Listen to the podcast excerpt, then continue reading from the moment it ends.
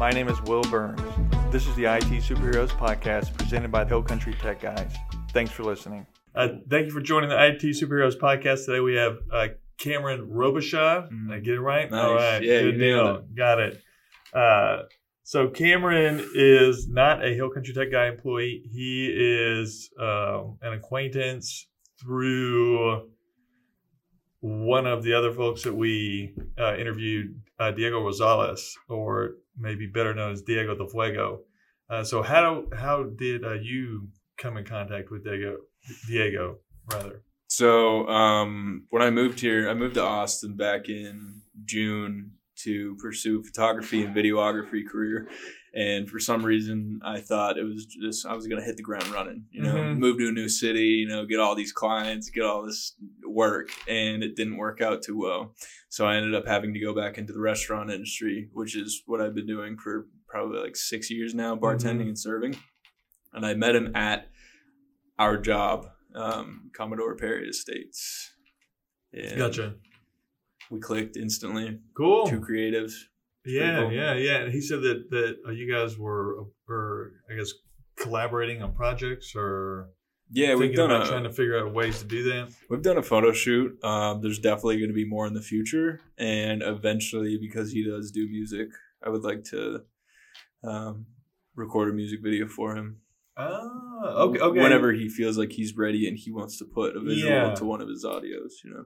Yeah, so camera photography is also videography as well. I dabble in the videography. So one thing, one of the biggest deciding factors is not only when he's ready, but when I'm ready, where I feel like I'm going to be able Mhm. to produce like a good visual for his music because he's got good stuff. He's Yeah, he does. got really cool music, And and, he's I gotten- want to. Yes, he's gotten head and shoulders better from his first album Mhm. drop. So like the first one, I was like, that sounds pretty cool. I like that he's got some electronic music, and the, and then he's also including the trumpet. That was neat. That's something I hadn't really heard before. But this for his latest album, like I shared that with my brothers and my friends, and everybody's like, "This guy's good." Yeah, it's really like cool. he's pretty legit and like there's a noticeable difference in like the amount of time that he has spent i guess working on his craft um because like it's just it's better than Oh, what it was Mhm. and i feel like when you listen to most musicians or especially mainstream musicians like the first album that they release to the public is generally the best one and then they tend to kind of cave to pressure from society or whatever. But it seems like Diego is he is growing. It's fun to see someone growing. Um, but yeah, yeah, yeah. So there's that. Um, That is a very hot take, and it is very accurate.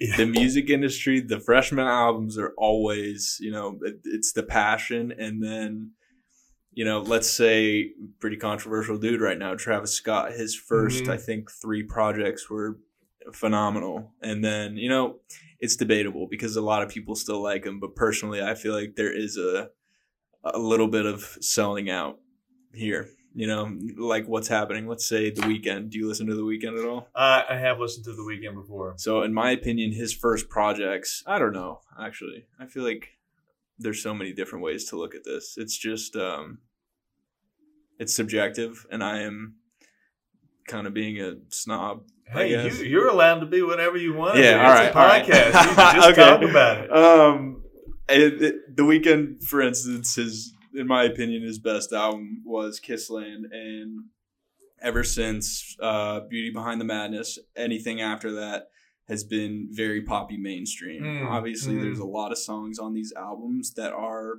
you know, being, you know, back to the roots type thing. Mhm. Like there's still like old influence in them, but for the most part, this man knows exactly what he's doing to be on the top 100 billboards for as For long sure. as he's been. Because it's been like two years straight. This man has been on the yeah. top 100. It's crazy. Yeah, he seems like he's got stuff going on inside of his brain that's a little atypical, and not just not not, not from an artist perspective, Mhm. but didn't he get a bunch of plastic surgery? Because he was like he was a handsome guy before. I think got plastic surgery fucked his face up. So Uh, that wasn't actually real. that wasn't real. So Oh, okay. another thing that I really admire about the Weeknd is the fact that I watched the whole like do, you know some small Uh-huh. YouTube guy made a documentary. So did you watch the Super Bowl? Yeah. How he was all you know beaten up, and then there was pictures of him with the bandages on Uh-huh. his face. Was that the Super Bowl with the bandages? Um. yes. Okay. It was? Yeah, feel yeah, you can just say. Yeah. And then there was the pictures of that crazy plastic surgery, you know, Uh-huh. where he was looking like a Barbie Yeah, with the yeah, crazy yeah. cheeks and, And stuff. I don't pay enough attention. I was just like, what did he do? yeah, no, it, it's it wasn't real, but he he's not only making you know really really good music, he's putting visuals and storytelling and almost marketing himself as a person with all these like different visuals and different Hmm. Things that he's doing, like that controversial stuff, in place with albums. So for that one, that was After Hours. I'm not sure. Okay, so that was After Hours during that Super Bowl time, and then he just released one, Dawn FM,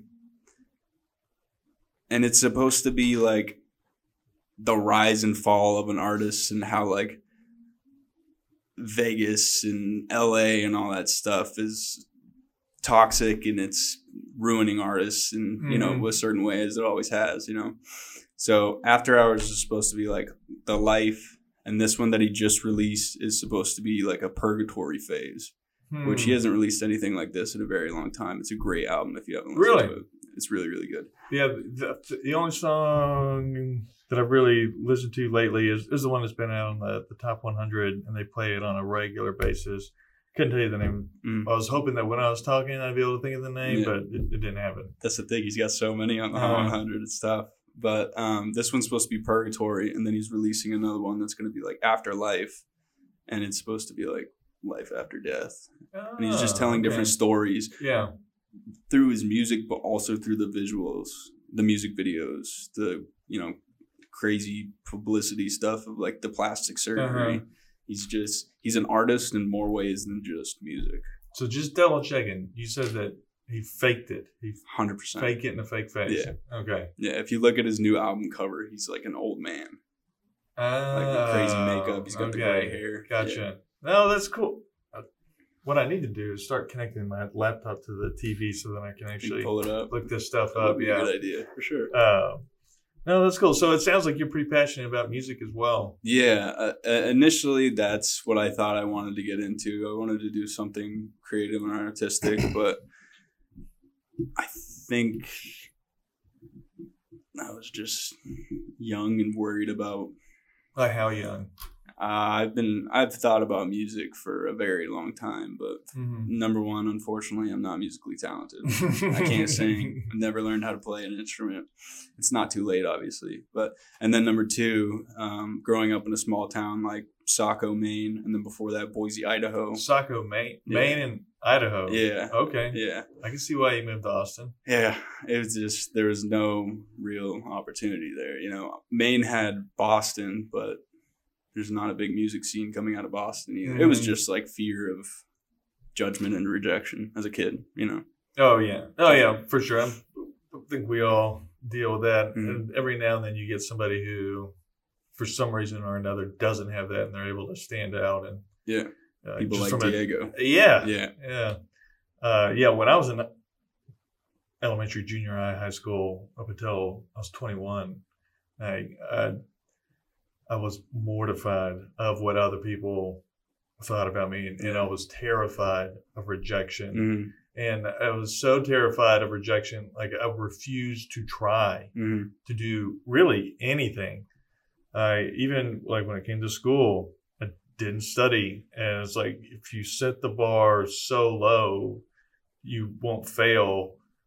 Then that's like th- it was good enough. Like Mhm. whatever was good enough to get by is what I did. And then when I turned twenty one, I guess these two aren't exactly correlated, but when I was 21, I lost most of my social anxiety that I had before because of drinking alcohol. Going out And- partying, you know? yeah, you Go, I wasn't even going out partying. I was just would happen to be around people, and then like I didn't really drink until I was 21, Mhm. and then I would get I'd get drunk and I'd be like, nobody cares. Everybody's doing their own Yeah. thing, and Yeah. it, I mean, it took a few more years, and then after that, I was just like, it, it doesn't like I care about what people think, but I, I'm gonna be myself, and Yeah. that's I don't know. Hopefully, I can instill in my kids, they're six and eight, to really be themselves from an early age because I had to figure that out when I guess after I don't know, like 21 to 23, and I've been working on it since then. So I've got a solid 10 to 15 years now at this point of figuring out who I am. And at th- 37, I was 38. Now I'm finally starting to be kind of comfortable in my own skin. Uh, and I imagine, like what you're talking about, to be an artist, and especially coming from, you said Maine Mhm. and Idaho, right? Yeah. It seems like those are more rural areas where Definitely. it's just to be an artist. It doesn't seem like there's a lot of room for growth. And coming to Austin seems like you surround yourself with a lot of like-minded people. Yeah, a hundred percent. There obviously was a scene, you know, but Mhm. it was so small and, like you said, there wasn't a lot of growth. There wasn't many opportunities that you could end up pursuing because you're just shooting people in Maine. Like, Yeah. since I came to Austin, um, I've done interior design, real estate, exterior, drone stuff, concert photography, food and beverage stuff, and it's all just like that. And Really? It's, yeah, that, it's, that- it's that's crazy. cool. Yeah, and, and and drone footage too. So you you know, I, I guess uh, what kind of equipment do you use in, in, in your photography? for the drone. Well, or just, Or just in general? Yeah, just in general. So the mirrorless camera. Um, I have the drone. That's about it. Yeah. Yeah, okay. So that's so, all I really uh, need. You know. Yeah, or yeah, for me, my version or what I think photography is isn't really photography. It's my iPhone. I just take Mm. like I've got like twelve thousand pictures, and like ten thousand of those pictures are probably my kids. Yeah. But here's the thing: anyone can be a photographer now, starting with the iPhone because the Mhm. camera quality is so good. You know, anyone can do it. It's cool. Yeah, no, it's that- cool. It's very accessible now. You know. and it's neat. Like this this phone, it's an iPhone 12. Mhm. It's got uh, 60 frames per second with the video. The video looks super legit. Mhm. and my kids like just like being recorded and i put them on youtube so i can share with my family because we've got there are other programs out there where you can share like 15 second clips like my grandma lives in like jackson which is three or four hours away Mhm. she can't drive anywhere and I'm, we're super busy and i'm rarely able to get down but it's a cool way to to share our life with with my with my family For sure. um, but the but the main thing is is the video quality. Like, it looks like you're you're there, Mhm. and like what's on the phone now, sixty frames per second. That's, it seems like that's better than what videographers were using just like ten years ago in movies. Without a doubt. Yeah. I, and the newest phone actually has like a cinema mode. Yeah, Did you see that? yeah, yeah. You know, obviously it's not going to compare to like one hundred a hundred thousand dollar camera bodies. You Uh-huh. Right. know what I mean? But like I said, it's that accessible now to where, let's say your kids, you know, eventually you get them the new iPhone and it has Mhm. cinema mode in there, and they're like, oh my gosh, I love making movies. You know what I mean? The next thing Ah, they, yeah, that's what they want to do. Right. You know, the Quentin Tarantino and the making type stuff with sitting there with an iPhone. And eventually, you know, when they get their jobs, when they start working and they realize like, hey, I think this is a really cool passion that I have.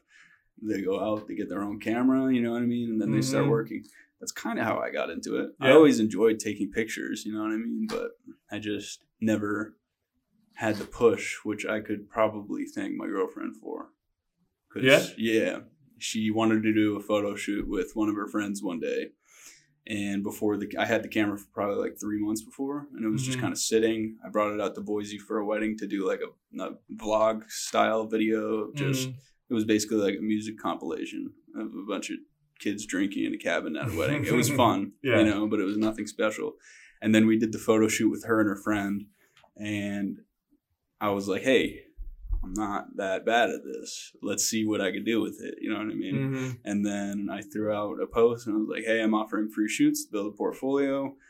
And it was just like boom, boom, boom, boom, boom, and people were just contacting me, and I was And like, that was "Hey." in Austin. It was in Maine. Oh, in Maine. That's Oh, where I got okay. started. So this was 2020, Okay, September 2020, and I've been doing it since. very cool. Yeah. So you like, I guess you, you've had a, an artist brain your whole life, but you've been kind of waiting for you to figure out like what you're good at. Yeah. And so it, it seems like photography was it. So Yeah. how did you get your your, your your your camera? Like, did you buy it and you're like, I'm just gonna try this out? I did. Um, so Maine was shut down for a pretty long time, and I took um, some of the money that the government was giving Mhm. rather than just like That's know. good. Yeah. Yeah, I I used it for something good. I bought my camera, and um, the rest is history, I guess. I use mine to pay my taxes. Yeah, yeah. not not as not as fun of a story. I mean, it's like it's going to good uses. You know Yeah, I mean? It guess was so, yeah. No, but uh, no, that's cool. I'm I'm glad you're able to do that. When I was like 19, I was like, I'm gonna buy a guitar. I'm gonna spend all the money that I have because, and at that time it was like two hundred dollars. Mhm.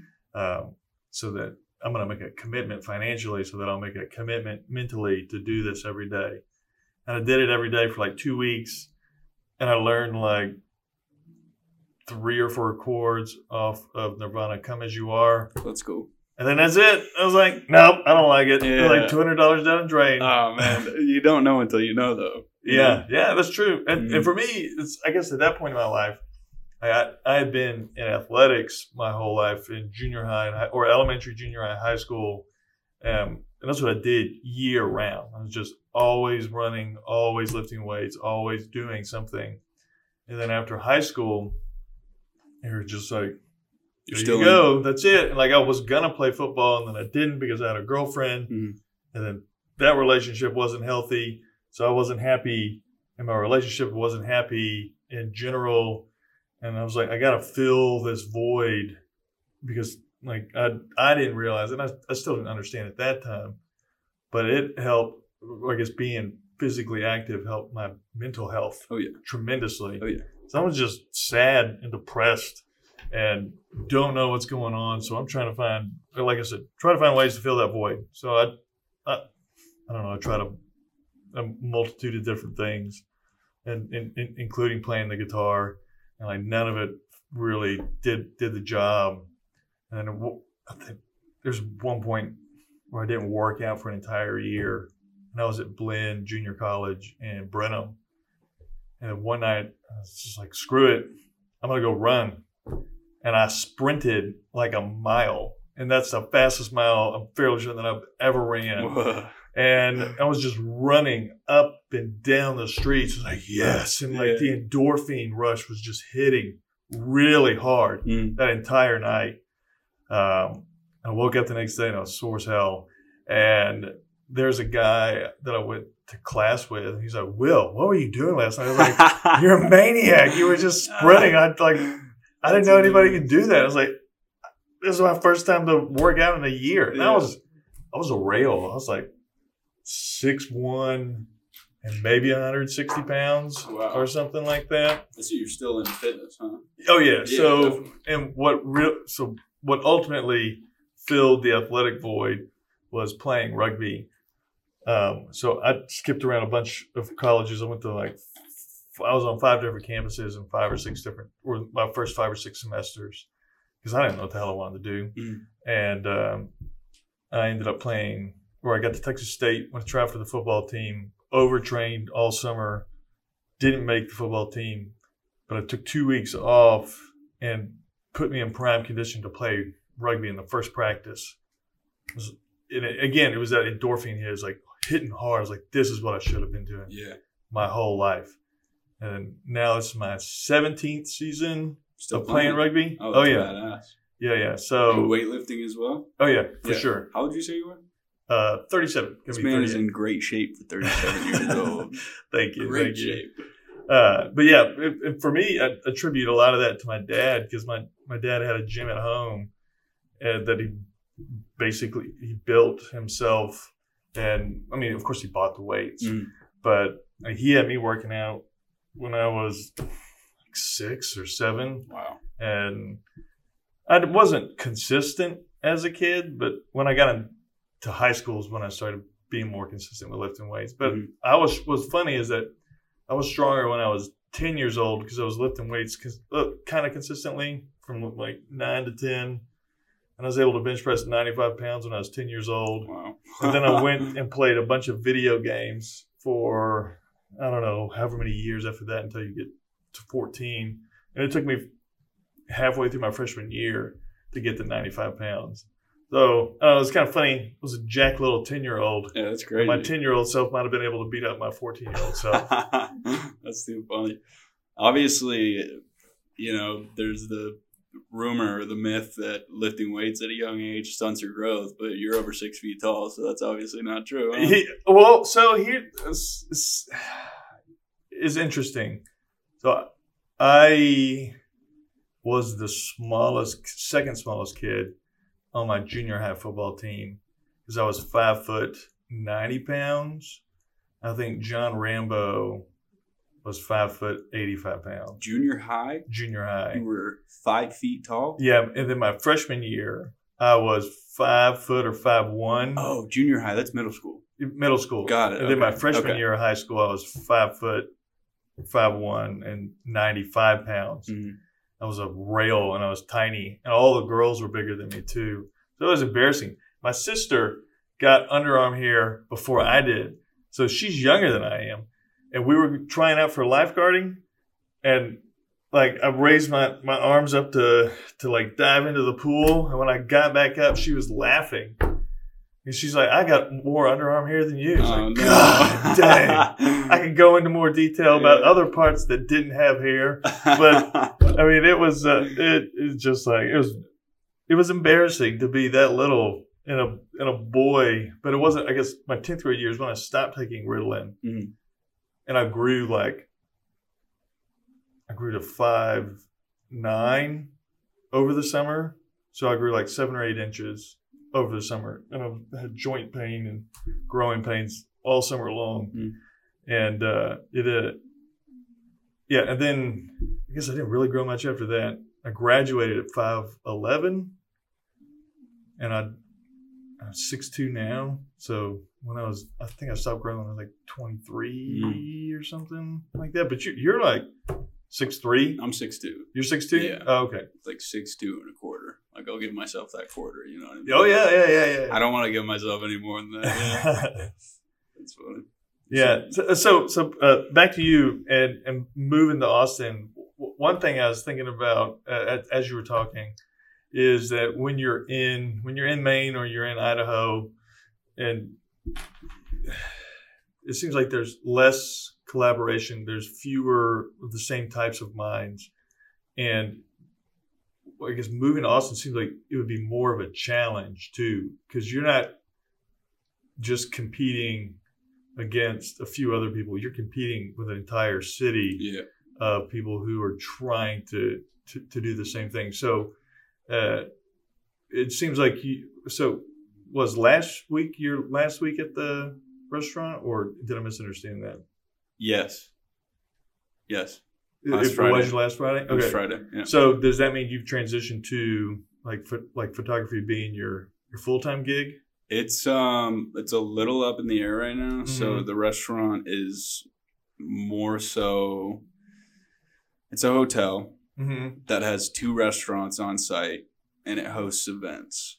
So there's banquet events like weddings, parties, corporate stuff. Mm-hmm. And I think I'm gonna be straying away from the um the serving side Mm-hmm. and going more into helping out with the banquets. Oh, okay. So I'm not necessarily completely leaving that job, but I'm going to be more of like an on-call thing Gotcha. while I'm pursuing um, my personal stuff, Yeah. which I've got some opportunities in real estate and stuff. Mm-hmm. Like I said, since I moved here, I started doing the real estate stuff, and it's like therapeutic to me. angles. You know, Oh yeah. Okay. houses are a lot. They don't, you know, complain as much. That's yeah. I haven't It's thought about it that way. Yeah. yeah. I like shooting people over everything because the pictures have more of a story. You know, humans can create emotion, movement, and all sorts of different things. But you know, there is the um, you're working with people hmm to put it in the the lightest sense. You know, what Yeah. I mean? and that's not always easy. But yeah, the interior stuff is fun. It's a lot of fun for sure. Cool. So that's where you. The, the, I guess that's where you're finding your niche I think so. in Austin. Yeah, I don't um I don't want to limit myself to anything. Oh. Oh yeah. Yeah. Yeah. know? For sure. Cuz I've it's it's been first time things ever since I got here. And I know the technical behind it. I know the craft and everything that I have done has been pretty damn good. Am I allowed to damn Uh, Yeah. I mean, I I, I already dropped the Okay. F-bomb, so All right. yeah, all right. okay. Pretty damn good, you know. Um, I've tried to do this humble thing Mhm. for a very long time, and I've always known that you know in Maine there was a, a nice little group, a decent amount of people, but I was never doing what they were doing even Mhm. in my people work, my portrait work. My work has always stood out among everyone else. And moving here, yes, there is a lot of crazy talented photographers, Mhm. you know, but I still believe that if you were to see my picture, you're going to know that is Camrin Who. Huh. I still believe that. Even in a city saturated with thousands of photographers, I still believe that my work is and will always stand out. Cool. So so, what do you think sets you apart from, or I guess what, what makes your art or your your photography unique compared to other people? I think it's the editing style. Okay. I'm incorporating colors into the shadows, into the highlights, um, whatever available light is there, Mhm. and I'm almost warping it into like a different reality, you know, without using Photoshop and adding, let's say, a flying saucer Uh-huh. into the mix. My editing style almost creates a new reality, a new world okay. than what I'm seeing as I'm looking at the model So or looking at the landscape. So explain how, and, and for me, I'm, I'm, I'm genuinely interested Mm. in, in how you create that. Is that through software or is it? Yes. Yeah. Yeah. So Lightroom. It's a What's it called? Lightroom. It's, An, Lightroom. it's an Adobe software. Cool. I want to, I want to look it up. Sorry. I mean, you, you've got me. You got me in- interested. Yeah, it's Instagram. it's a lot of basic adjustments, you know, like exposure, contrast, highlights. That's like I said, kind of the the Oh, groundwork okay. of it all. Well, maybe we can pull this up. Where? You have a remote? Yeah. I just might as well. But uh, I, I see what you're saying as far as the photography goes and kind of making more of light. When I'm thinking about, come on, thank you.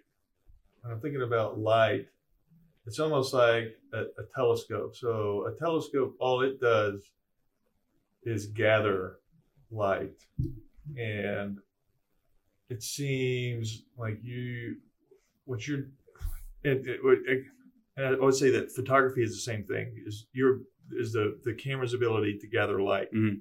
and then what makes you an artist is your ability to manipulate that light Yeah. and to be able to elicit emotion from the i guess from your ability to kind of transform reality subtly because when i'm looking at your pictures now it What except for like except for like black and white Oh, very cool. it's um I got a I got a website that's gonna have a, a eh, no, let's stick it on Instagram. The website is more of just food and some of the interior stuff. Let's see. I'm gonna try to think of things while pulling this up. Easy start. All right, that's right.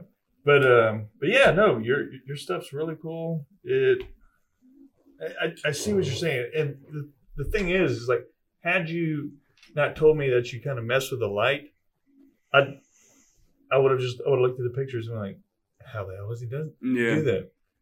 How's he getting that light? Uh,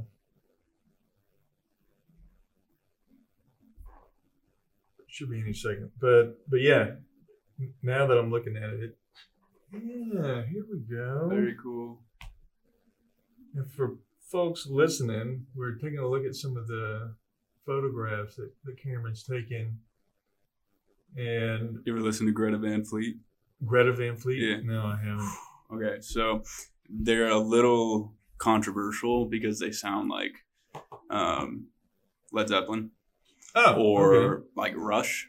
Uh-huh. You know, some of the old school staples of rock and roll. You know what I mean? Mhm. Um, they're just a bunch of young ass dudes doing this. though. Yeah? it's a group of brothers, I believe. Do not quote me on that. Um, top right, the one with the red picture. hmm He's the lead singer, and we saw him at ACL, and just magnificent, incredible, like generational voice right there.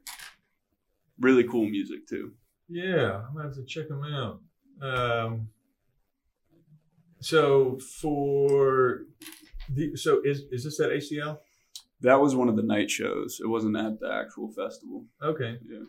So w- were you hired to be a photographer, or is this like you? Just brought the camera. Oh man, Yeah, that's- you got super close. That dude's probably like my favorite, one of my favorite artists. Um, and uh, yeah, I got very lucky to literally be right up next to him.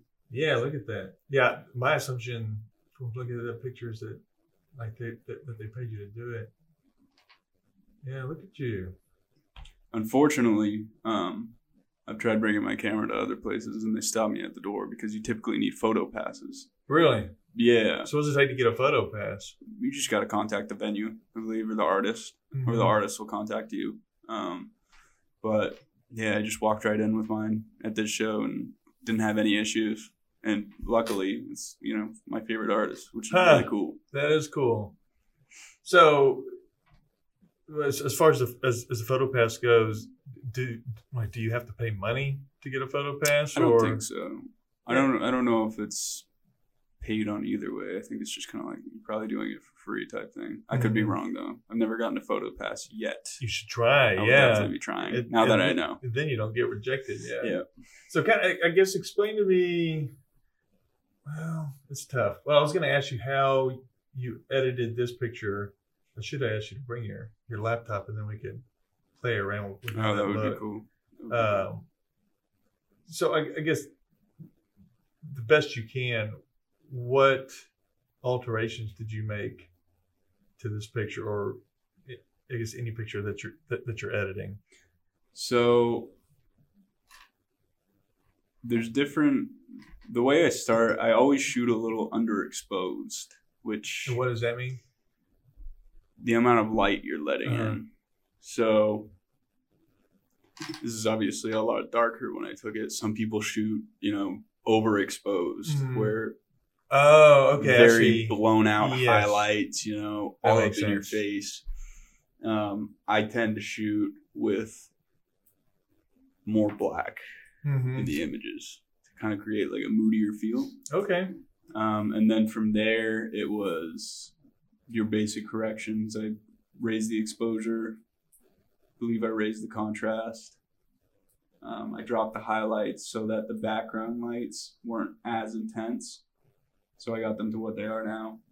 And then just, you know, blacks and whites and adjusted all of that. So you still have some detail in the shadows on his body, on his hat. Um, and then from there, where it gets a little more technical, is the tone curves. And explain tone curves. I don't, I don't really know how Uh, to verbally okay. explain them. All right, no, that's fine. It's uh, it's an option on Lightroom. Uh-huh. Um, I do a typical S curve to start. So it's going to be like a graph with a line going through the middle with Okay. your shadows, midtones, and highlights. Okay. Um, so you know, create create the S with the different points, and then from there, um, there's an option to um, select. trying to fig- figure out the word. Anyways, um, to finely tune the line Mm-hmm. the points. So you hover over the picture and see what needs to be adjusted, and you can. It's like a slider that goes back and forth. Huh. From there, I went into the colors and adjusted the shadows, the midtones, and the highlights. Yeah. So it sounds like Lightroom is, takes a bunch of time and effort to get good. And Good. that, like with with Lightroom, Yeah. I guess like with a lot of really in detail tools, you're having to YouTube a lot of things like how do I do this? How do I do that? YouTube University. That's where I learned literally everything. That's yeah, and that's what I, that was one of my questions. It was like, where did you learn to do it? And so it was just, uh, I guess, having a passion. Number one, like knowing this is what I want to do with the picture. Now, how do I do it? I still don't know what I want. Really? I still have no idea. Every single time, I have a lot of presets made, which are basically like filters that I've created. Mm-hmm. Um, but I'm always shooting in different lighting conditions. Mm-hmm. So those filters never typically work with other pictures. I have a list of probably 20 presets that I've made, Okay. but more than likely every time I sit down to edit a gallery of pictures, I'm doing it by scratch. By what? By by just from the oh, beginning Oh, okay, by gotcha. scratch, you know, just whatever happens happens. Yeah, yeah. Oh, so it seems like you- you're also still very much in learning mode as well. I mean, Yeah. you you you're doing a great job, but it's like Thank you. con- it almost it seems like you're constantly trying to evolve as Mhm. well. You got you got 20 different presets, but you're constantly trying to push how much you know. Yeah, I don't. Uh, I don't think I'll ever learn everything, and I don't know. Part of me doesn't know if I want to learn everything either in terms of all the Mhm. technical stuff. Oh yeah. Because- uh-huh. There's, you know, there's professionals in this. It's typically, you know, older folks who are by the book. This is how it started. This is how it's always going to go. And I feel like in many different everything, I guess, things are being shifted. Mhm. People are doing things differently. And that's just kind of art Mhm. with everything. You know, it's like I said earlier, it's subjective.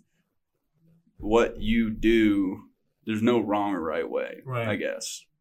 I mean, it's subjective. Yeah, yeah, yeah. It makes sense. Uh, and yeah, if you really did learn everything, uh, this is is what you're saying. Then you become it becomes more of a technicality Mm. and fought like I take step one, two, three, four to get to the result that I want, Mm.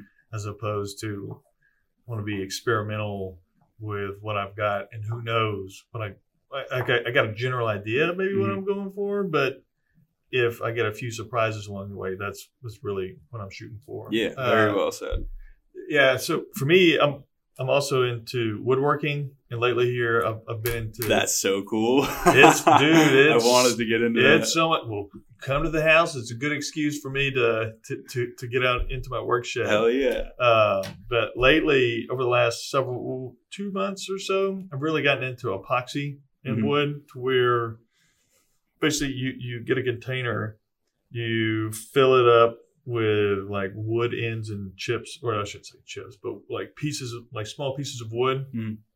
and then you fill it up with epoxy, and from there you let it dry for 24 hours or 36 depending on the, the type of epoxy you pop it out of the container which usually results in the destruction of the container um, and what i was doing initially was screwing the the the piece that connects to the lathe directly into the epoxy and it kept breaking Mm. on me so what i had to do figured out is that i had to cut off a chunk of wood and then I could screw it into the wood and use epoxy to glue the or I guess to adhere the epoxy raw epoxy to the to the wood. That that would allow me to really work all the way down uh, if I needed to. And it,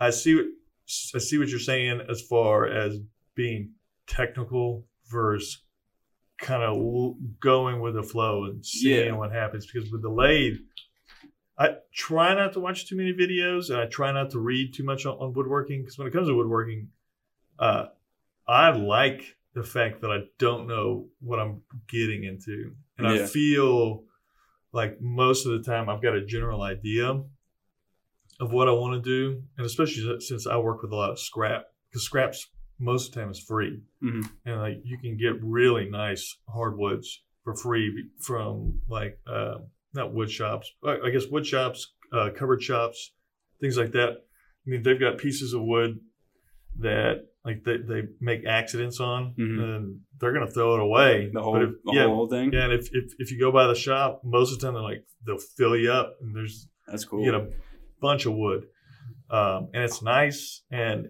it takes a lot longer because you've got to fix it yourself. But it, it I guess in the end, you're creating something that is truly unique, and there's nothing else like it out there.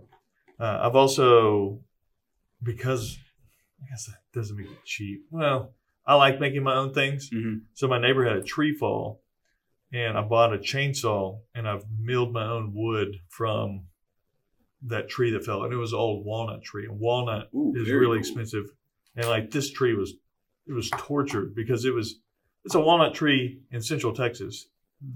They just shouldn't be here. So Mm. I don't know how old it was. I'm sure it's been an old tree, and slowly the environment has changed. And like when you look at the wood itself, it's it's indented, it's discolored, it's beautiful, It's unique. yeah, and it's unique. Yeah. But that tree, I mean, it had a tough time of it, um, and and and uh, you can really tell in the wood. So it, it creates something that, that's beautiful almost every single time. But when you mill your own wood, you're able, like, like feel like I'm free to make more mistakes. And it seems like with Lightroom, when you're not trying to follow the playbook, you're free to make mistakes. And like when you make a mistake, like I thought I had ABC going, but now I'm gonna go AB, A B E F G or Mhm. wh- whatever. Um, but yeah, no, that's cool. Let's see what else do you got here. So I, I guess it's kind of the See, this is what I kind of mean by the distortion of uh-huh. you know the colors and the sky. I'm still leaving some of those blues in there, but it's it's just a just a little twist on reality, I guess you could say. Yeah. Yeah, I would say that's if I I've not seen pictures like this before. Ooh, a good example. Scroll down to the Lamborghini. That one actually has a before and after on it right there. Really? Yeah. I was at a contest, so I had to take some stuff from the archives and put it out on the social media, and stay relevant or whatever. But yeah. so this is the uh, this is the after. Obviously, this is the edit. Um, it's it's not like great, but I really like the way the colors came out. And then if you click Yeah. if you click on the arrow up there, This one? Yeah, that's the before. What? Yeah. Oh, whoop, too far. Wrong arrow. Go back the other way. That is what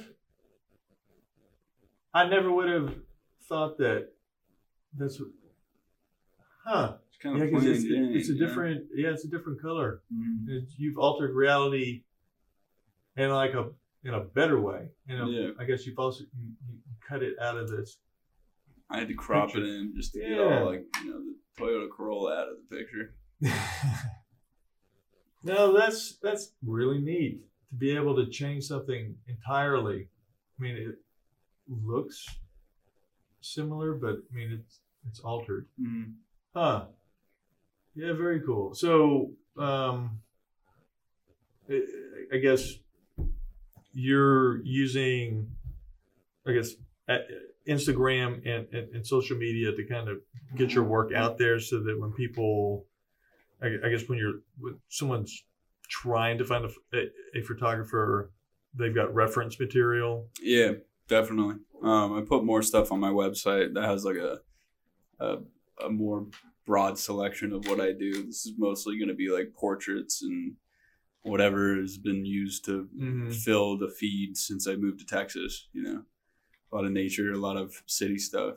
Um, but honestly, I'm actually moving away from all this crazy stuff. Oh yeah. Yeah, Okay. So and I think what- that's just development of an artist, which is cool. Okay.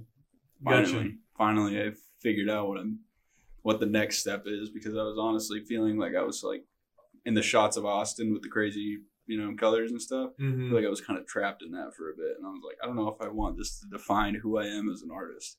So now I'm, I don't know what I would describe it as, but I have some new content. I'll show you. Okay. So how long does it take you to edit something like this? Um.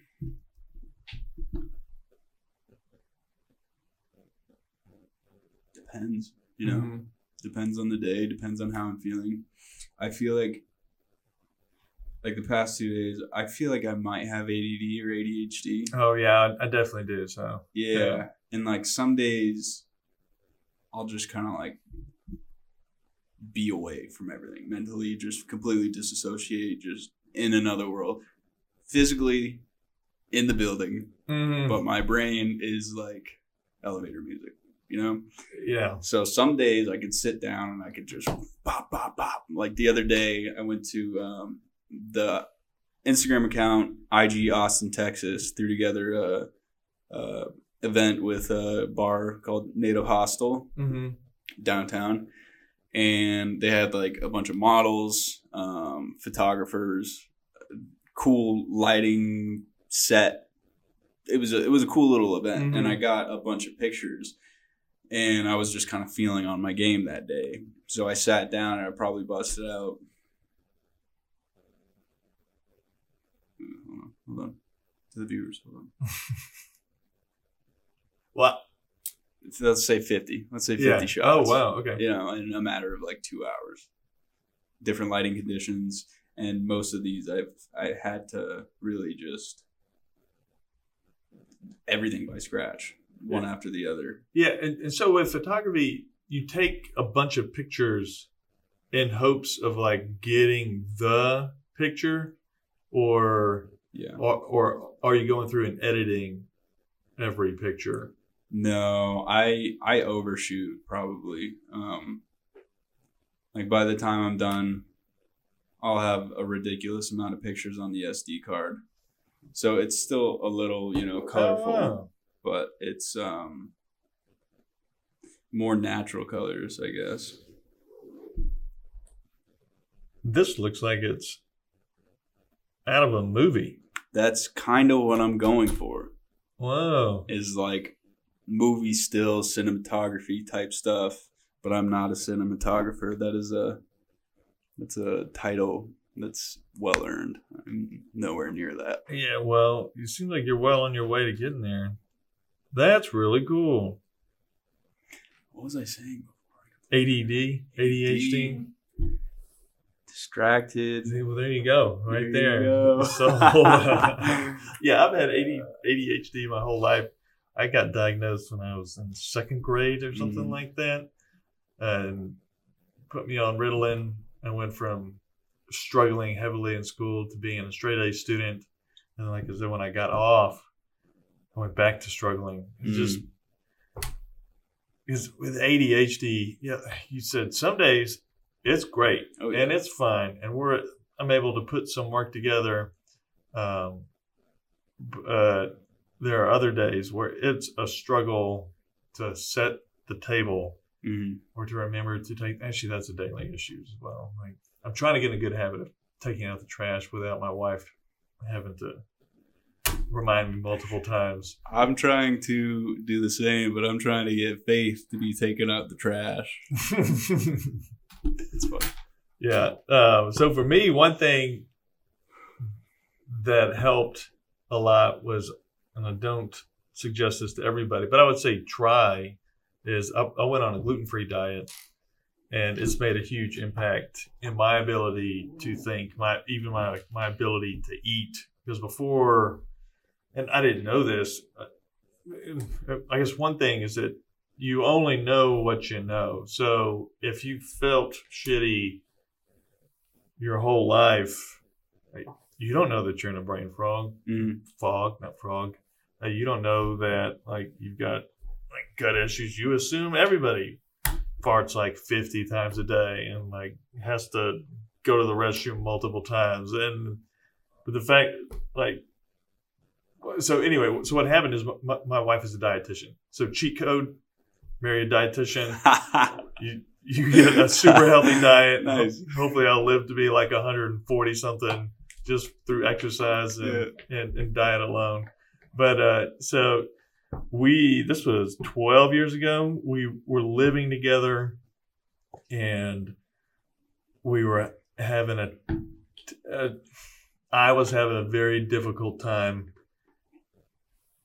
because we had just moved in together, like having to do things consistently and I was super ADD. I wasn't wasn't medicated, wasn't on any kind of diet.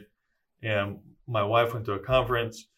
They talked about, and this is the very beginning of, of gluten free diets. They were like, a gluten free diet can help, or it sh- might show signs of helping kids with ADHD and also kids with autism and relieving some symptoms.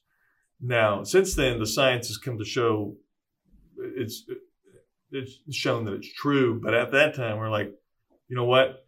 I'll try anything. yeah, why the hell not? Yeah. Um, and at, also at that time, I brewed my own beer, and I had like a wall of 24 packs of beer that I had made, and I would like I was it? like, no, I mean I should have, but the, the fact is,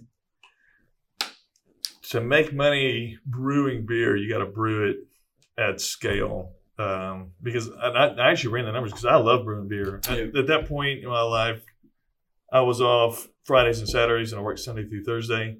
And Friday, I would brew a beer. I would move a beer from the second or from the primary to the secondary, and then I would bottle a beer. So I had three batches of beer going almost 24 7, 365 days a year. And I, I, I would, at night, I would have like a Hefeweizen or like a light beer, followed by a pale ale, followed by an IPA, Wow. and So like a stout. Like, I mean, I had it. Yeah. So, I mean, it was just like Trappist, stouts, you name it. And it was all deli- because it's homebrew. Mhm. You, if I like a certain type of flavor, then I can add as much as I want to it. And you're fully in control of it. Now they've got uh, an enzyme. I can't remember what it's called, but you drop it into the, the primary fer- fermenter uh, w- once you're done with the wort, and you, you mix it up. And what it does is it binds all the proteins that are in the beer and it drags it to the bottom. Uh, and, and and since gluten is a protein, it gets snagged and brought to the bottom. So the goal is when you move the beer from the primary to the secondary, there's a a, a auto siphon. You just make sure to keep it up off of the bottom by like two or three inches, and then that way you don't pull any of the any of the crap up from the bottom. So you're making gluten free beer. I am now, yeah. That's pretty cool. I just just Tasty gluten free beer. tasty gluten free beer. Yes, hey, I, and it goes pretty quick because Oh, I'll, I I'll drink like two a night, and it makes like fifty beers or something like that. Um, and then I'll, I, and then I also share beer as well. And if I had some, I totally would have brought it with you as well. Because like the last guy that we had, Jacob Gebner, I had him come to the house and I gave him some homemade wine and beer as well. You make wine too? Hey, the wine's not as good. I'm not Mm. as proud of the Mm. wine. My red wine has gotten better. I guess it needed a lot more time, but it's just, it was only okay. Mm. Um, like it cost me like two or three dollars per bottle to make, and it tasted like a five or seven dollar bottle of red wine. Yeah. And then the white wine was really good cold, and that that one tasted like a ten dollar bottle of wine. Mhm. But the beer to me is what I is, was what I'm best at. Yeah. Um, and then even even the gluten free beer, um, it it, ta- it it tastes great. Um, but I just finished a raspberry Hefeweizen, and I just started a um, it's a Christmas IPA. I like a it's a dark IPA. Had a ton of hops in it. It smells delicious. How dark are we talking? It's black. Oh, really? It's a black IPA. Interesting. And I've never seen anything like it. Yeah. The main reason I got it is because it was on sale, you know, cheap. But typically, it's ninety bucks to make a batch of that stuff. And I think I got it for forty dollars. Nice. Forty five dollars. hmm Uh, so that's less than a dollar a beer. And you know, good luck getting a really good beer for less than a dollar a beer, even at at Spec's. I mean, because most six packs No of beer chance. are like nine bucks or eight Yeah. bucks. And the microbrews right now Yeah. are like twenty bucks for four. You know? Oh, some of them It's are. ridiculous. It's crazy. Yeah. Like your beer's not that good. No. It's they all taste the to- same. Yeah, I mean, You know? there's some difference, but you're twenty fucking dollars No, for four beers. it's no, crazy. that's get out of here. blasphemy. Yeah. Hey, you're, you're just stealing people's money. Like Mhm. you're you're not that unique.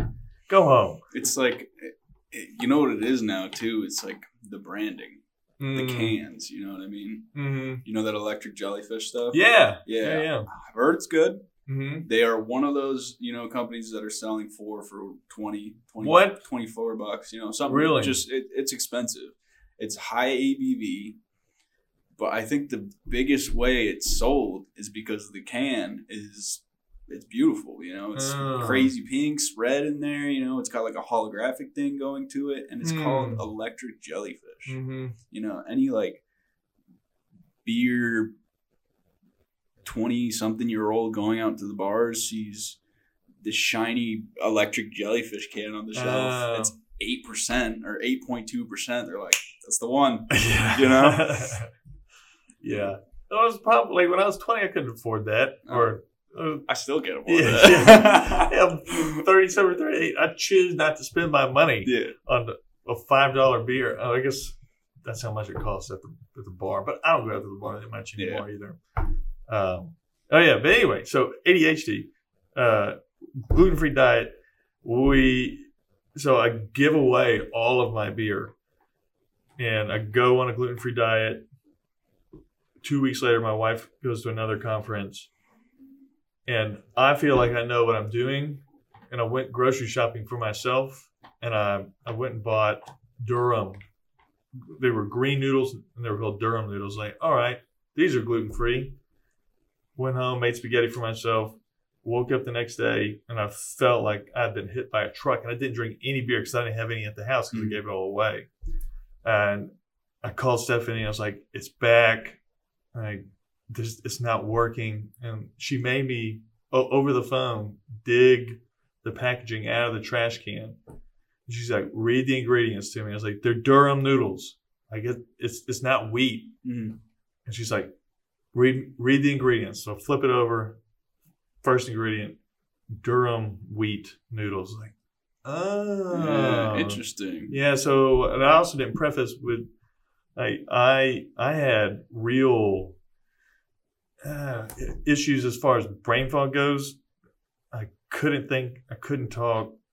Or I should. I couldn't talk. I, I had a very difficult time speaking. I used to have a really bad stutter um, and I had all kinds of gut issues. And I'd wake up in the morning and I'd feel hungover. And I know I did just say that I drink like five beers, but I mean, eh, that was only some nights. Uh, but even when I had like one or two beers, like I'd wake up and I would feel awful, Mhm. terrible. And again, like I did this for a long time because I assumed, oh, I'm getting older. I'm 24 years old.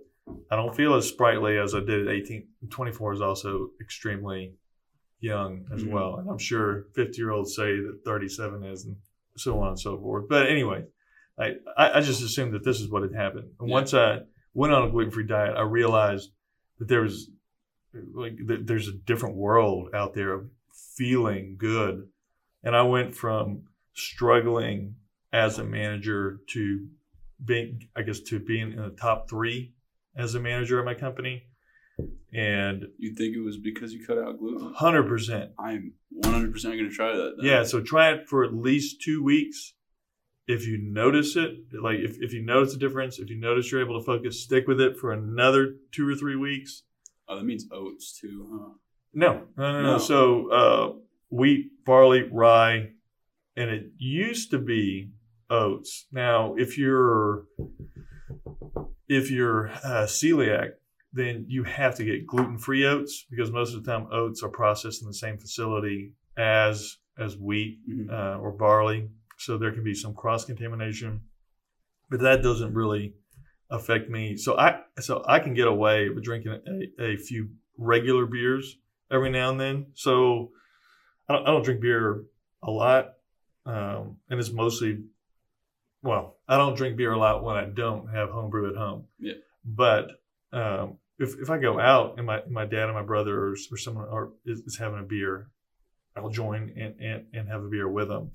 It's just something I can't do consistently. Mhm. But a celiac, that person, their body has such an inability to um, absorb the gluten protein like, that they're they get real inflammation in their guts and like they, they lose their hair. They have all kinds of, of, of autoimmune issues, and it's a serious deal. Wow.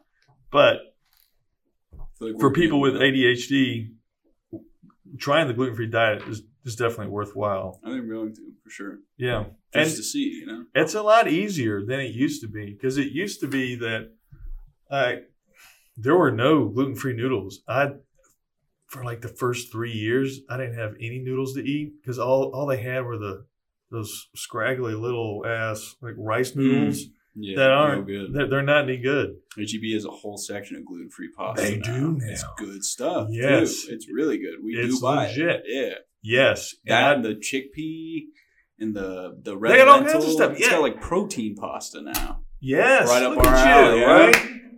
Nice, yeah. My wife would be very happy to talk to you as well. It's like this guy knows what he's talking Yeah. about. Faith is a phenomenal cook, and she wanted to try because she eats so much pasta. She loves pasta. Mm-hmm. She was like, I want to try gluten free pasta because I feel like I eat so much pasta that it almost kind of bogs me down. Really? So we tried it, and pretty solid. It's not bad. It's not much of a difference in price as Mhm. regular pasta either, Yeah. you know? Yeah, yeah. I mean, and when you go without eating it for three years, it's it's like a dessert. It Yeah. is delicious. Take it for granted. Um, also, gluten free. When it comes to baking, there's there's a, a flour called Cup for Cup. Do you make your own bread? Uh, no, not yet. No. Well, that's something that we talked about because gluten free bread is not good. No. It's, got, it's, better than what it was. I feel like gluten free. It's always frozen, and it's always like six bucks for a loaf or something. Yeah. I could Oh, be. yeah. I could be wrong. No, no. I know their bagels. That's right. Are ridiculous. Gluten free bagels are stupid expensive. I don't eat. I've never liked bagels. Okay. yeah. Alright, So, so, I you mean, wouldn't know. So what's interesting So is that definitely don't do it. as I, I was never a, a, a big bread guy Mm. before, even, I guess, e- even when I was a kid. It's just like bread just fills me up. I want to be able to eat other things. It's fair. um, because for me, it all well, I I still always eat, but um, I was trying to get the good stuff in, Mm-hmm. and the bread just filled me up, made me feel like shit, and I didn't even. And it, it, I guess maybe inadvertently, I was trying to avoid it because subconsciously I knew that it was screwing me up. Uh, but yeah, t- totally worth trying. Cup for cup for your baking needs. It's kind of expensive, like a normal bag of flour is probably like two dollars, hmm and then cup for cup's like six or seven bucks. But So what do you do for breakfast? uh, Like you, you look like you work out. You get enough calories to the point where you're gaining muscle. You know, you're keeping Mhm. fat down. How are you eating enough? Because I feel like gluten, like bread. Like I'm making breakfast sandwiches every Mm. single day. Like that's like a big piece of the calories that I'm taking in throughout the day. So what are you doing for breakfast to like? I guess if you've never needed to substitute, but what would you recommend? I guess. Uh, so for me, for breakfast, I eat Icelandic yogurt, and I packet full of uh, mixed nuts, or like right now we've got uh, pecans at the house. So just crunch up the pecans, toss them in there. Also throw some some chocolate chips. Sometimes I've got granola. I'll throw granola in, and it's like a 50 fixed 50-50 mix of nuts, granola, uh, a, a, a few chocolate chips, and yogurt, and that's 200 calories, Mm. 250 calories, something like that. Could you pull up Icelandic yogurt? I've never Yeah, heard of that. it- It's different than it's Greek yogurt? So good. Really? In 2019, July 2019, my family and I went to Iceland. Mhm. Highly recommended. the The place is and beautiful. It is gorgeous. It is untouched in many ways. It it's raw. Mm. Is about the the best word that I can come up with. There are fucking waterfalls everywhere. Like That's you just cool. drive by, like waterfall, waterfall, waterfall. Oh, there's a really big one. Oh, that's a big one. yeah. Yeah. Is Iceland where like the black beaches? Yes. Yeah. Yeah. And the thing, what's crazy about Iceland is like there's a thousand ways to die in Iceland because it's all so raw, and uh, and because it was made by volcanoes. Mhm. The the shelf for Iceland, most places, and even like Hawaii, they kind of like as like as the land goes into the ocean, it kind of gradually goes down and then drops off. Mhm. Iceland, it's right away. Oh wow. So you can't get into the ocean because the currents are so strong. Uh, there are people that die every year, uh, and multiple people who die every year, to where the waves, like they'll, they'll get too close, and the waves come crashing in, knock them off their feet, and yank them out into the ocean, and it's for freezing Yeah. up there too. So your your temperature goes down, you're a goner. That's it. Uh, also, when because it's built on on top of lava flows and things like that, even the rivers you can't get in the rivers. They're because you can see them. There's they're essentially waterfalls. I mean, not waterfalls, whirlpools because they're it's cracked under the river. Um, our tour guide. Uh, he, he was constantly telling us, "Don't do this, don't do this. Is it It'll like kill a- you." Like a temperature. Well, so it's a temperature issue, but also, cracks. but the cracks is, is because of the lava flows itself, and it, it, I guess, and they're big enough where someone wasn't paying attention, drove off a bridge into the river, and they couldn't find the car, they couldn't find the people, Just just disappeared go into the crack. sucked it, yes, sucked it down, Wow. and then because because of the types of rocks that they've got, depending on where you're at, you're not supposed to go near the rocks because the rocks are constantly falling. Someone dies every year. They're, they don't pay attention or they don't listen. I didn't listen either, but I got out of there alive. um, because it's too cool. It's too Yeah, cool. yeah. But uh, I'm, sure. I'm, I'm not sure if, if if you watch Game of Thrones. oh yeah. Yeah, so the last season where Daenerys gets to the island before the main attack, Mhm. there's the the big cave that she walks into. Yeah. So that big cave is actually in Iceland. It's like it's, a real thing. It's incredible. It's cool. Um, anyway, yeah. So Iceland, going back someday, it's it's so cool. Worst ending in TV history. yeah, it wasn't good. The most disappointing. But you know their prequel that they're coming out with? I didn't know they're coming out of the prequel. I'm not So, surprised. they got another project. It's supposed to be like in the Targaryen times. And I Really? just saw George R. R. Martin was on set. He saw some pre-screening, you know, rough cut footage, and he said it's looking phenomenal. Martin So, saying that. Yeah, yeah. So hopefully they'll redeem themselves for that. I hope so. You know all the backstory on that? How the original guys, the two brothers, don't know their names. I don't know if I want to know their names after what they did. But they were supposed to go to Star Wars. They were supposed to be working on the last Star Wars movie. hmm So they kind of half-assed the last season. They did, I believe, the first three episodes, and then HBO took over on the last three. But hmm because they screwed up Game of Thrones so bad, Star Wars was like, hell no, Dang. you're not coming anywhere near this. So that's karma for the years that we all lost to that yeah, show, man, you know? it's so disappointing. because it was such a good show for so Incredible. long. And I've talked about this before. The Game of Thrones was the first show or the first story where they were just hacking people like main characters out Uh, left and right. Nobody was safe. And I've never Nobody. been that so emotionally reactive to any show Mhm. before, and I would be so angry. Like, I mean, I was watching on my laptop, like, so I shouldn't be able to pull a lot of emotion from it because Yeah. I mean, it was an old crappy laptop at the time. Mm. But what what they were able to do, or what George R. R. Martin's story was really able to do, was just like create real emotion Mhm. and create real anger. And I'd be so angry, I'd, I'd close my, I'd slam it shut, and Yeah. I'd walk away. And then, like five minutes later, I was like, "All right, I gotta know, I gotta know." And I'd open it up and I'd start watching it again. At the red wedding, Yeah, craziness, dude. Uh, Oh, okay.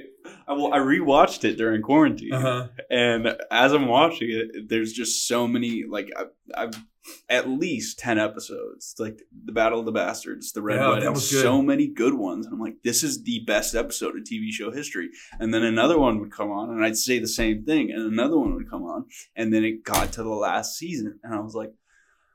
Oh my god! All these negative emotions are coming back so fast. You know what I mean? Like, it was just—it's just such a disappointment. yeah, It's a real bummer. Yeah, they really screwed it up. And didn't even a few of the actors be like, "We'll reshoot," and like they came out and publicly said that Did we'll they? be happy to reshoot the, the ending. I know there was a lot of like I'm pretty sure Kit Harington had to go to therapy because there's you know these actors put in so much time Hmm. years did you watch it in real time or did you were you a little late? I picked it up maybe in the third season, so So- I was able to watch the first two seasons back to back to back to back to back. so I watched I started watching right when the second was it the sixth there were seven or eight seasons Uh, seven, eight? I'm not sure. Something. It sounds. the second to Anyway, last one. That's when I Oh, started. wow. So I was able to binge through it. And like someone like you, I can't imagine sitting there week by week by week, waiting the year or Uh. the months for the next season. And then Mhm. all of that to have to sit there and experience what we all Hell, experienced on the last season. Yeah, You know what I mean? man. And yeah, like Kit Harington, I, I could be wrong on this. I think it's because he put so much time into this show, this project. You know, it was like a huge part of his life. It's like a pivotal moment in his career. For sure. And then it was so badly, executed Yeah. at the end. and all the fans were pissed. You know what I mean? Mhm. And I'm sure, you know, because people are kind of stupid. People were like, "Oh, it's Kit Kit Harington's fault," and all the Mm. shit they must have got from backlash or whatever. Mm. But crazy stuff. Yeah, it's a bummer. And it just seems like so when they were following the actual storyline from George R. R. Martin, it was a great show. Mhm. And when George R. R. Martin didn't get his book out fast enough, Yeah, HBO writers took over, and that's when it, you, I guess, it started falling back into your typical old tropes, like the good guys always win or Yeah. win most of the time. And I, I haven't read the last. Actually, I haven't read any. of the- I started to read the first book. did he release the last book? I think so. Is it out? Yeah. Mm-hmm. But I, I'd be curious to see how that differs from from the, the movies itself. And I, I, I know, I'm sure there the there's some people who have watched and read the books said that there's significant differences in even when they were following along the story. But they at least the writers had something of quality to work off of. And it, and it, I don't know, was it like after season five or six, the Stark started coming back? Hmm. It seems like it was just more a money grab than anything else. Like going back to the lowest common denominator. That's when I see Yeah. most TV. I, I'm I'm only 37 or 38, but I feel like I'm far too cynical for my age, and I just There's nothing wrong with that. but like reality TV is to me is the worst thing. I agree. Uh, good. Yeah. So Icelandic yogurt. Let's see if I can't find. All right. Last point. You're Yes, telling me. Jon Snow went through all of that shit just for them to be like, "Hey, get back over the wall, you fucking idiot!" you know what I Uh, mean? yeah. You just saved the world. Yeah, Get out of here. yeah. Ridiculous. Uh, to me, when I watched that, I was like, "That's it, it's a, it's another spinoff." Is what they're trying to do. They're creating Could an be really opportunity to, to make a, another show to Mhm. where they're going in conflict with the. Well, actually, no, the the what, what is the people north of the wall called? Uh, Wildlings. Yeah, yeah. yeah. So the wildlings and um and I guess normal people work together at the end, right? Mhm. Yeah. I mean, I would watch the show. It would be cool. I would see. I'm gonna watch anything. They Maybe there's some cool point. monster shit that they'd be able to do with it. Mhm. Um, but yeah, I'd, I'd be interested. Uh, oh yeah, so Icelandic provisions, Siggi's. Noosa So is good. It's Australian. HEB. Okay. Oh, I've Um, seen Noosa. Yeah. Noosa is pretty good, but it's it's not as creamy. So like Icelandic provisions, depending on so that one's thick and creamy, and it's got like 15 grams of protein. It, but they've got there, there's another kind that it's even thicker and creamier. You don't eat them every day because there's way too much saturated fat. Uh, But Icelandic yogurt is delicious, and it was like so. I wanted to when I was in Iceland. I was like, I got to bring this stuff back because there's nothing like it here. Mhm. And it wasn't like three or four months later that we got back. The Icelandic yogurt started popping. I was like, hell Yeah, that's awesome. yes. and I try to eat it every day. I ran out. Uh, or I'll just say the only time I don't eat yogurt in the morning is because I just don't have it. and I've already eaten it all. Yeah. Uh, but t- that's totally the way to go for me as far as breakfast goes. So I'll eat that for first breakfast, and then usually when I get get to work at like eight thirty, I'll eat um, my first portion my first portion of leftovers, and then I'll eat again at like eleven thirty or noon. And I'll probably eat again at like two, and then I'll have dinner at five. And then I usually don't eat anything after dinner. Um, but then I'll, I'll wake up at five, work out, and eat the yogurt, and just rinse, and repeat. Mhm. But for me, that's that, that's the way to go. Yeah. Gonna have to take you up on that for sure. Well, Like thinking right now, like I had a breakfast sandwich before I got here, and I've just been haven't felt great. You know what I mean? And like I, whenever I eat after breakfast, I'm usually like a little like, you know, I work out in the morning. I get Mhm. home, I eat a, I make a breakfast sandwich, and then there's like a two to three hour period where I'm just like zombie. You know? Oh yeah, yeah. yeah. I mean, and that's what I used to be for sure. Um, but yeah, so try try the gluten free diet. If that doesn't work, I don't know what your views on medication are, but the gluten free diet and medication were super synergistic for me. And so, like like I said, with gluten free diet, what top three manager when I was, when I did Adderall. Well, when I was prescribed Adderall and on the gluten free diet, I was the number one manager for 18 months straight, and then I was promoted to director. So why did you? What was your reasoning back in high school for stopping the Ritalin? That's a good question. I For me, you know, I think for I could be wrong, but no go for it. for people who don't have ADD, ADHD, it's like the way they describe Adderall or like ADHD medications. Mm. They're like, it's a godsend, you know. I I sit there, I get all my work done, blah blah blah. It's great, you know. I can run a marathon, all this stuff. When I take it, I'm a zombie. Really? I'm, I feel like I'm emotionless. I feel like Mm. I'm just I guess you got to find the the right kind of medicine. I would say Vyvanse for me didn't work. I felt jittery like that, like that. I shaky. eat. I yeah. lost weight. Yeah. Uh, Ritalin. I would get migraines as an adult. As a kid, probably stunning my growth. Maybe I don't know if it's coincidence, but as soon as I stopped taking it, I grew like seven or eight inches. Yeah, when you said that, that was that was definitely interesting yeah. for sure. Um, and I've also took uh, Strattera, which isn't a stimulant. That one was definitely the most effective for me when I was at school. I would feel a literal cooling inside my brain. I'd be like, Whoa. and I'm like, all right, let's do some work. Interesting. It wasn't a stimulant. It wasn't. Uh, I, I don't know what it was, but I couldn't afford the medication any longer. And I didn't ask my parents for money because there were three other kids at home. Mhm. And uh, I'm fairly certain that put me into like a what would really be called depression. Hmm. Because it was, uh, again, when I was 19, I didn't know what the hell I was doing. I had this big void in my life. I wasn't in a good relationship. And then I, on top of it all, uh, well, I guess in addition to that, I lived by myself in a dorm room and all I did was school and I didn't go out. I didn't go interact with people. And then this medication probably, I had withdrawals that sent me into a real state of depression. And I was there for basically until I started playing rugby when I was 21. And it, uh, it, anyway, rugby made a huge difference, but you got to be careful with medication. uh, Yeah.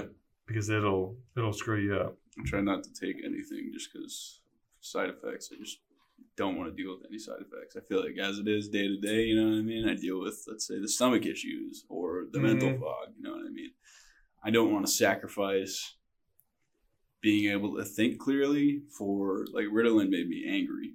I don't Really? know why. Oh wow, And then- irritable, I guess. Very Just- irritable. Yeah. And then, you know, like you said, the not eating, no appetite Mhm. Don't I love food. I'm not gonna not eat. You know what I mean? Mhm. And it's not fun to sit there and try to force feed yourself. Yeah.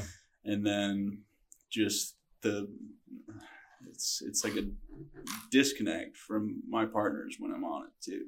It's, Mm. it's, I just I don't like the side effects, but I haven't found anything that works for me. I guess. Yeah. Oh, oh, like, like I said, I, I tried Concerta, other and a bunch of other uh, ADHD medications, but for, for whatever reason, Adderall XR, so the extended release, uh, e- even just 20 milligrams, really does a lot for me. I don't feel jittery. I get a subtle push Hmm. and subtle focus. I'm not like Yeah.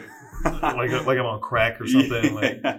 it just uh it is it's just a little bit of a push so the gluten-free gets me a long ways and the adderall xr gets me over the finish line to where i'm able to get a lot done but still feel creative still feel emotion And that's another thing is that okay, so with the Adderall, you're still being you still have that creativity. yeah and the You're still xr able to, be specific yeah Okay.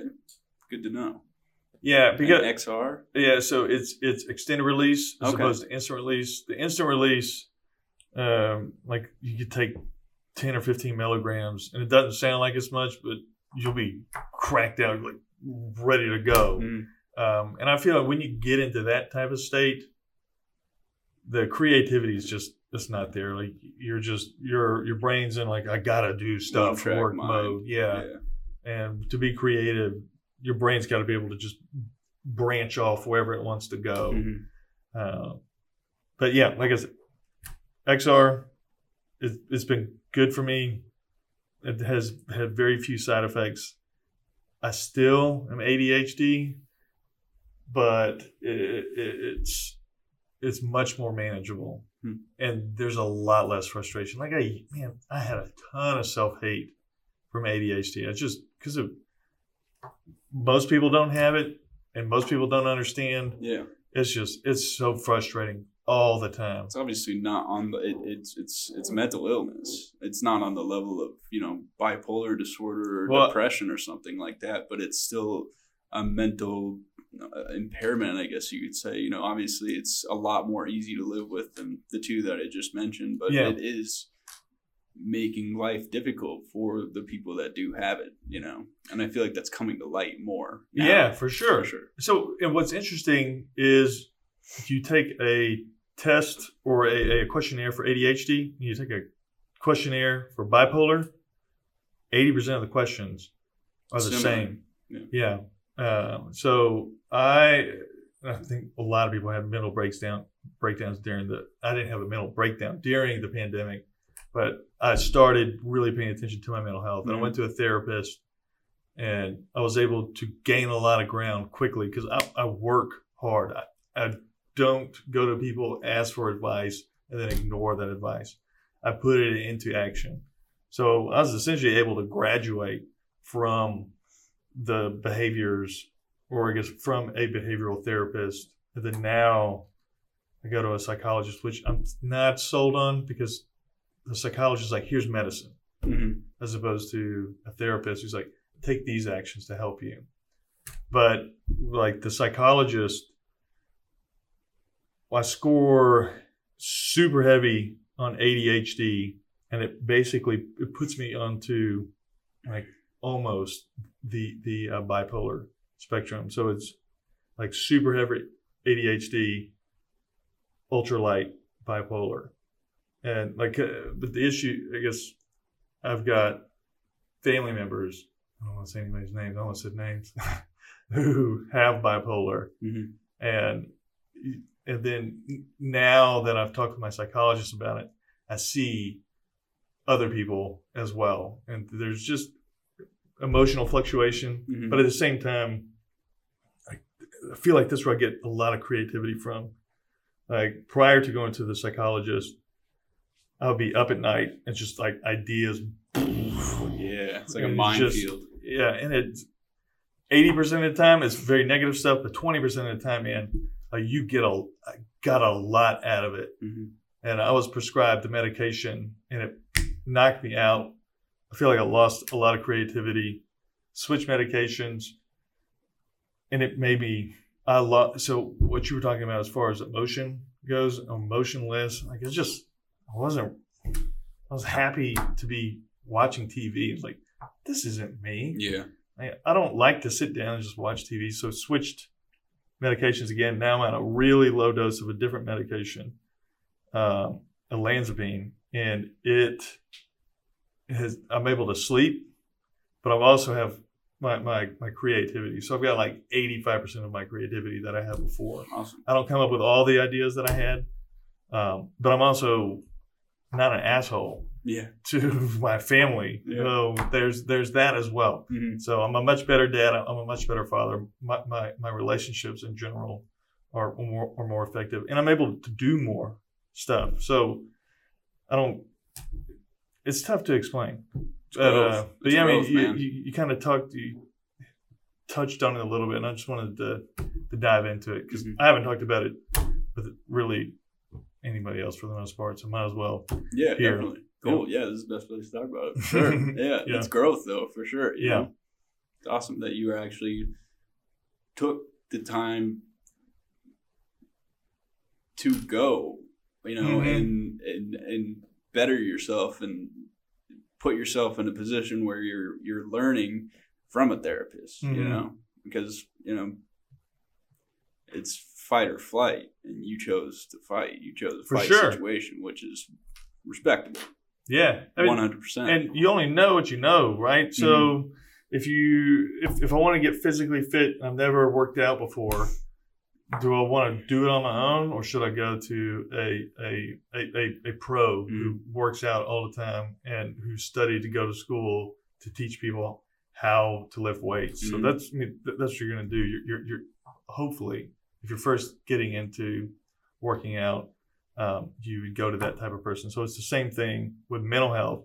With mental health, if I want to work out um, my brain, or if I want to start trying to be healthier mentally, like I'm gonna go to someone who studied and, and got their degree, or or even multiple degrees in mental health. Yeah. Uh, but it, it made a it made a big impact. Again, less of asshole in general. That's always better better dad, better husband, happier in general, getting more fulfillment out of life. And I wish my I knew that as a 24 year old. Mhm. But again, you know what you know. Exactly. But hey, it's been hour and a half ish. Nice. Uh, do do uh, you have anything else that you wanted to? We got nothing going. All right, well, cool, man. Hey, thanks for joining. Was this. This was fun. Yeah, Yeah, like sure. I feel like this is the most organic conversation that I've, that I've had thus far. Cool. Uh, it, it, it was a lot of fun. You did great, and appreciate you hopping on. Uh, people can if they if they're listening in, uh, Camrin Who Camrin Who? on Instagram, and then you said you had a website I got well. a web. uh, The website's linked. Yeah. Oh, it's linked on It's your, linked on the your Instagram. Instagram. Yep. Contact info. All that stuff is on there. Okay, well, sounds Mm-hmm. good.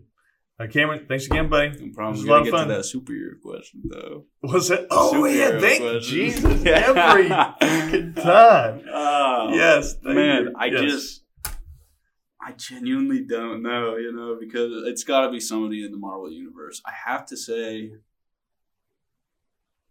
I think I'm gonna say Thor. Okay. I think my opinion is really based on Chris Hemsworth's performance of him Yeah. in recent movies. You know, he's got the comedy aspect to it. He's literally a god, the god of thunder, hmm but he's got that real person aspect to Yeah. him with the humor. You know what I mean? How And they charisma. Yeah. charisma, Yeah. smooth He's talk. Jack. Yeah, yeah, yeah, for sure. Like, it's a good guy. He's a funny guy. Uh, they got a new movie coming out in June, and I'm very excited. Really? Thor with, with Thor? Or? Yeah. yeah, Thor: Love and Thunder. Um, you know, Huh. Natalie Portman from the original movies. Yeah.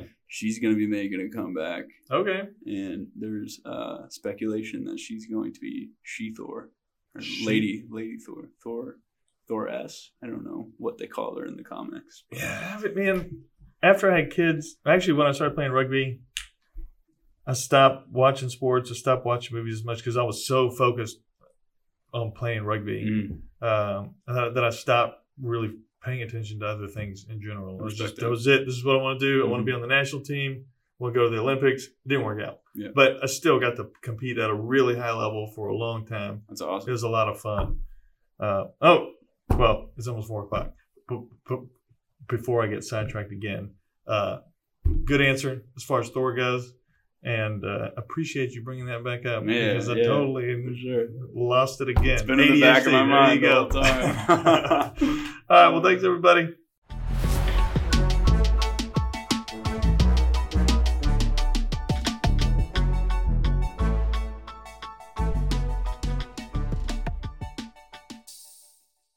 Hill Country Tech Guys offer best in class support and aim to provide a world class customer experience for each and every one of our clients. We offer managed IT support, cybersecurity tools and consultation, along with the ability to handle all of your project or infrastructure needs. If you are interested in learning more, please visit our website, YouTube, or social media pages.